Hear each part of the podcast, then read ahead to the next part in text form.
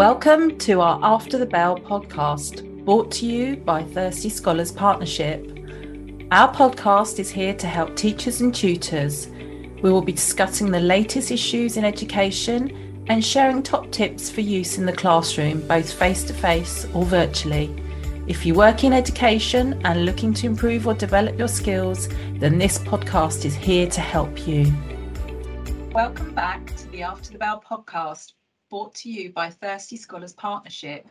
Georgie, Director of Learning Development, I'm here for the Classroom Partnership, and I'm returning to focus on our EduHabit podcasts, which are joined by Helen Morgan, who's a previous head of school and associate trainer, Andy Bridge, who's current deputy principal, and our very own Lorna Bradford, our head of quality assurance and impact. So, an amazing dream team we've got here today.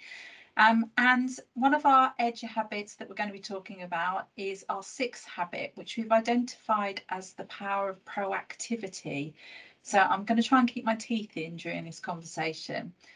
At some point in our lives or career, we procrastinate and put things off. So we're all guilty of doing that, me absolutely. And sometimes this can, can be because the end feels too far off, there's too much that we've got to achieve and the tasks we need to complete feel so big and overwhelming.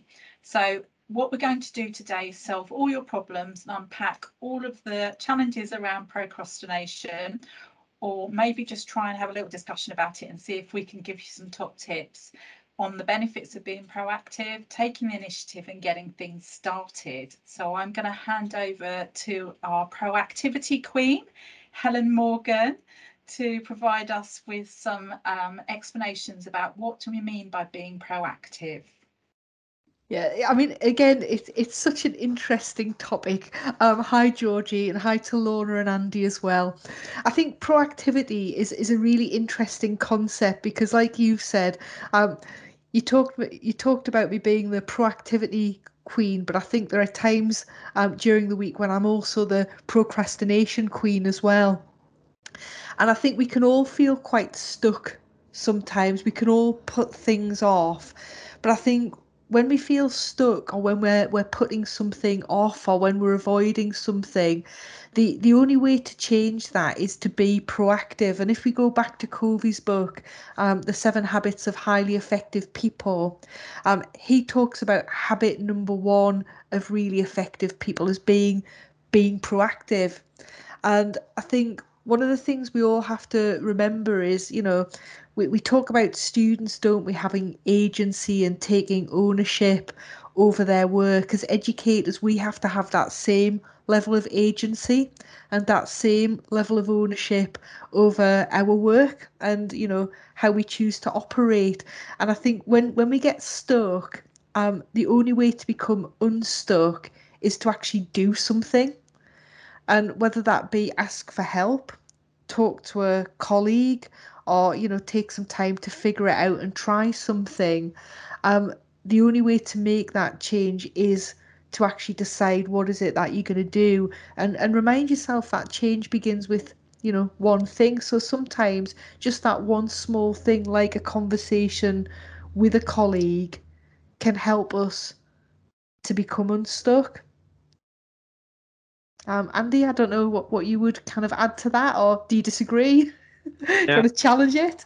I, I, completely agree. I just think it's one of those things where um, it's so easy to to know what to do and know that you need to get up and start something, or know you've been putting something off, but actually in the moment, even though you know all those things in the head and sometimes you know your strategy, it's like it can be really hard to motivate yourself to do it. So um, we were on half term last week, and I mean, like I had a few days out and some downtime planned, but I had like a long to do list of jobs I want to get sorted for work.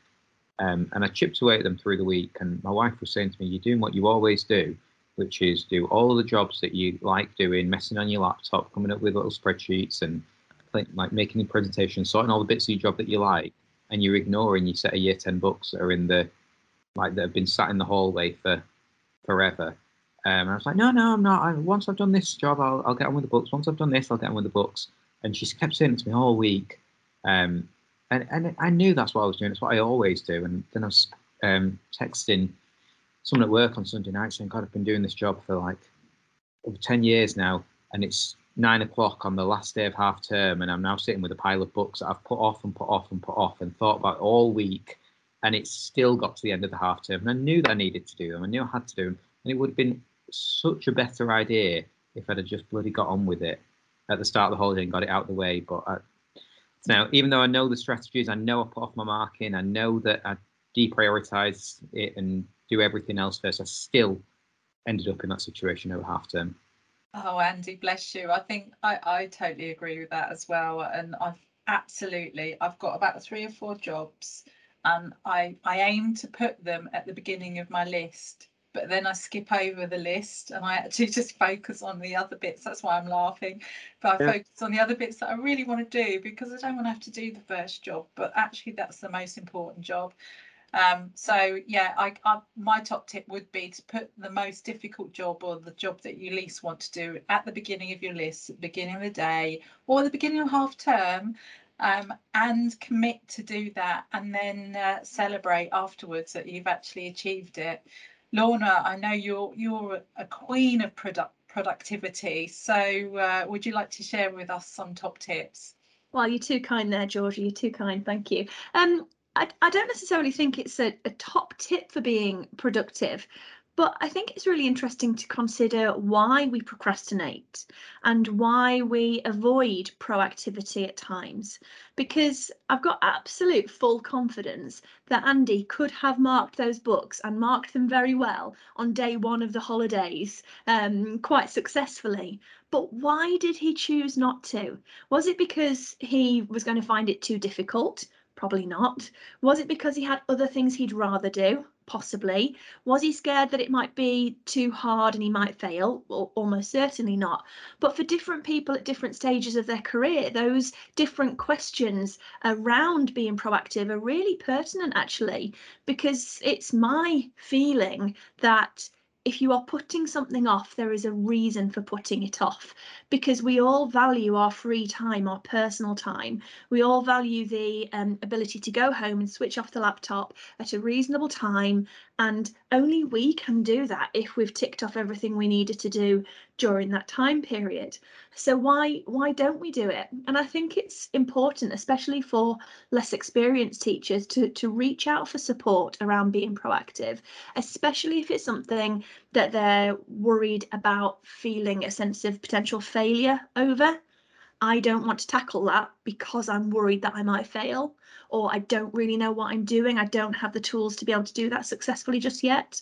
Because actually, once you've overcome those hurdles and those barriers, being proactive actually feels really good, especially if it then allows you to have the free time that you want later on in the day.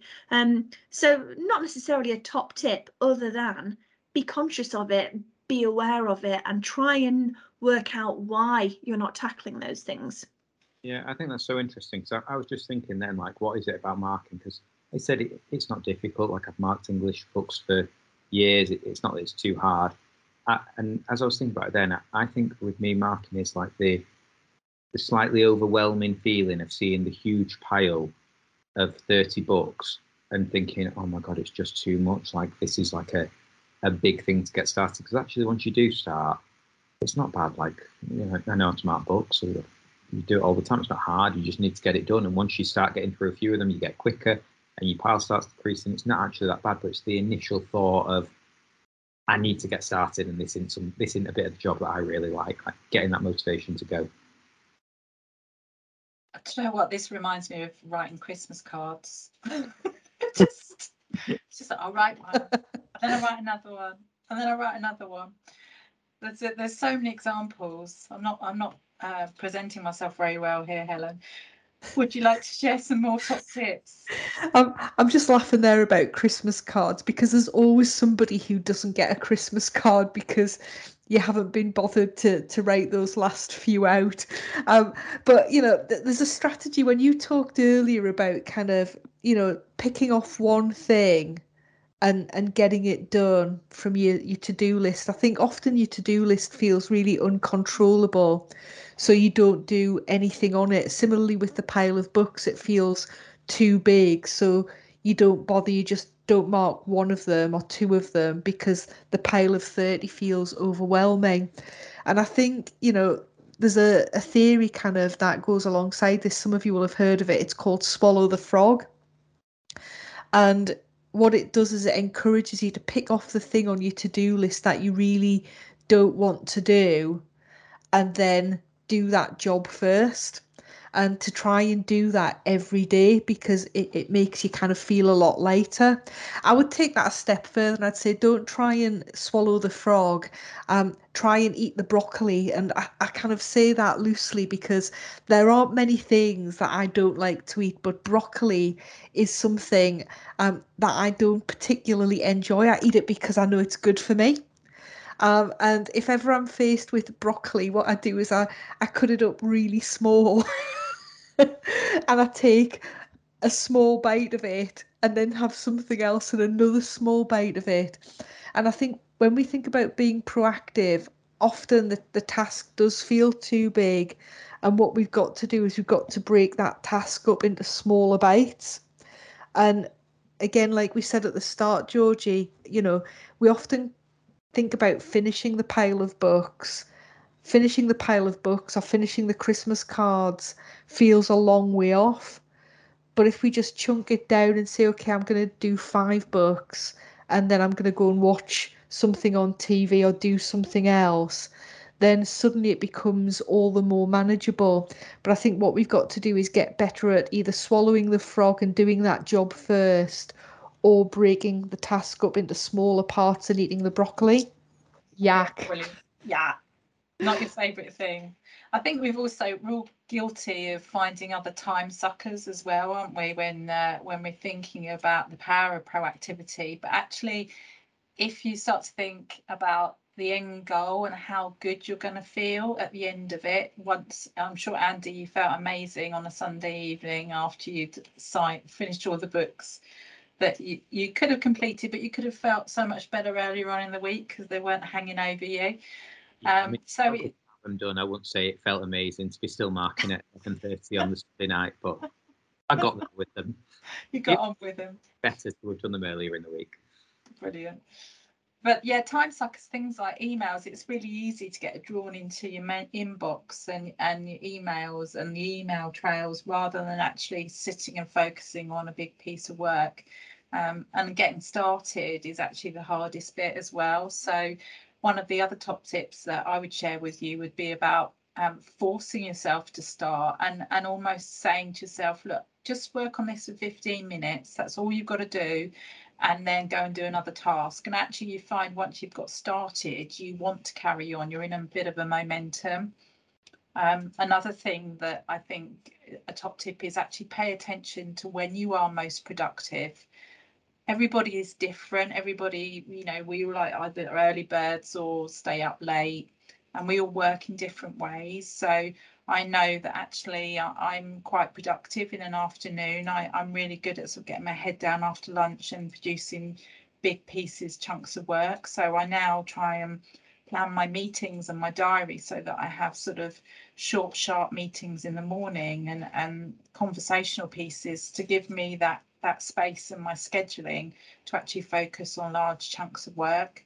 Um, so that would be my suggestion as well around uh, being proactive. I think that the topic of this podcast today goes hand in hand with our last podcast as well, around keeping the main thing the main thing. Um, because it's all very well and good being proactive and tackling the to do list, but it's so important that we're tackling the right thing at the right time in the right way. Um, and I know that Helen in our last podcast was talking around um, how to weigh things up um, against their importance versus their um, urgency. And something that might be urgent for somebody else might not necessarily be important for you, um, but you know we're part of a, a, bigger system in a school. So by keeping your um, your finger on the pulse, if you like, of of what is important, what's urgent, and what is the main topic for for prioritization at the time, you're you're getting that double whammy really of being proactive against your priorities, which ultimately is the most efficient way of working in a school, I would suggest. Yeah, I, I totally agree, and kind of just building on what you said and what Helen said, and it it does all link back to the previous topics. I find the when I'm being most productive, most proactive is where you've got your time management right. You've built in the you know all the things we've talked about in the previous session. So like we were talking earlier about what a mess I've made in my diary today and crammed too many things in, too many meetings, not enough time to get things done, being unrealistic with how much you could do in one day. Um, and then it just throws you off everything and you end up there's just more on your list and you get back and you've got 200 unread emails and quickly things kind of spiral out of control a little bit. So i've tried to start doing what george mentioned earlier is working out how you work well. And i know I'm not good at getting things done. If i've got too many bits and pieces of phone calls and meetings dotted through a day i don't get anything of substance done in between. So i'm really trying with my diary now to have a meeting free friday I teach period one on a Friday, and then after that, like it doesn't matter if I've got loads of meetings in the rest of the week. I try and keep that big chunk of time because then I know if I've got a good three, four hours, I can actually crack through my to-do list, my jobs, get the, the important things from where you need to concentrate and have a big chunk of time. If you if you've only got 20 minutes on something between a call, between a meeting, between a lesson, you, you never get anywhere with that list.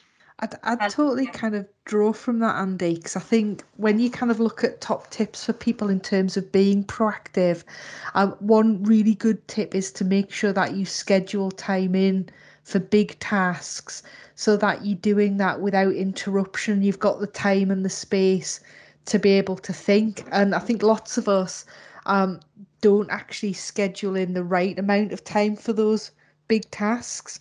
You know, however long we think it's going to take, it usually takes double that. And maybe what we need to do is is schedule in a meaningful amount of time to be able to get that task done or to get to a particular point with it. I'd say on the converse side of that, again, you know, when you see really kind of good teachers or really good leaders at work, what they do is they use 10 minutes really, really well on those busy days. So in that 10 minutes, they don't moan to somebody else about the fact that they've got no time and they haven't got 10 minutes. What they do is they they go and you know catch up with that student or they mark a couple of books or they go and ring a parent. And it's getting that balance right isn't it between um when do we need to use 10 minutes really well? And when do we need to be proactive enough to schedule in time for those big tasks as well. And you know, I say that like it's easy, but it really isn't easy on a day-to-day basis. Um, it can be really, really challenging to just have time to breathe and you know to, to plan our time and i think one of the things we don't do enough as educators is take time to schedule our time we often just lurch from task to task because it's so busy one of the strategies, Helen, that um, I've learned works well for myself is actually reviewing my to-do list, particularly on a Friday when I finish work and, and have it refreshed and ready for the Monday. And also every night before I, I shut my laptop down is plan what my main thing for the next day is going to be and maybe the next two aspirational um, ideas. And that way, as soon as I sit down at my laptop, I open it up and there's my focus for the day. And it will be the most difficult thing that I've got to do um, at the at the top of the list. So um, and it kind of again forces you to sort of focus on it and impact uh, and start getting working on there. So we're wrapping up now and thinking about what one key takeaway we can because we've shared loads of great ideas and tips today. Um, and I'm feeling really motivated to go and work on that great big project now. So Lorna, what would your one key takeaway be from today? I think that um, we all know how busy schools are. We know how busy the life of teachers can be, and we completely understand why educators do procrastinate and maybe struggle with proactivity at times. I'm absolutely guilty of it when I've been in schools for sure.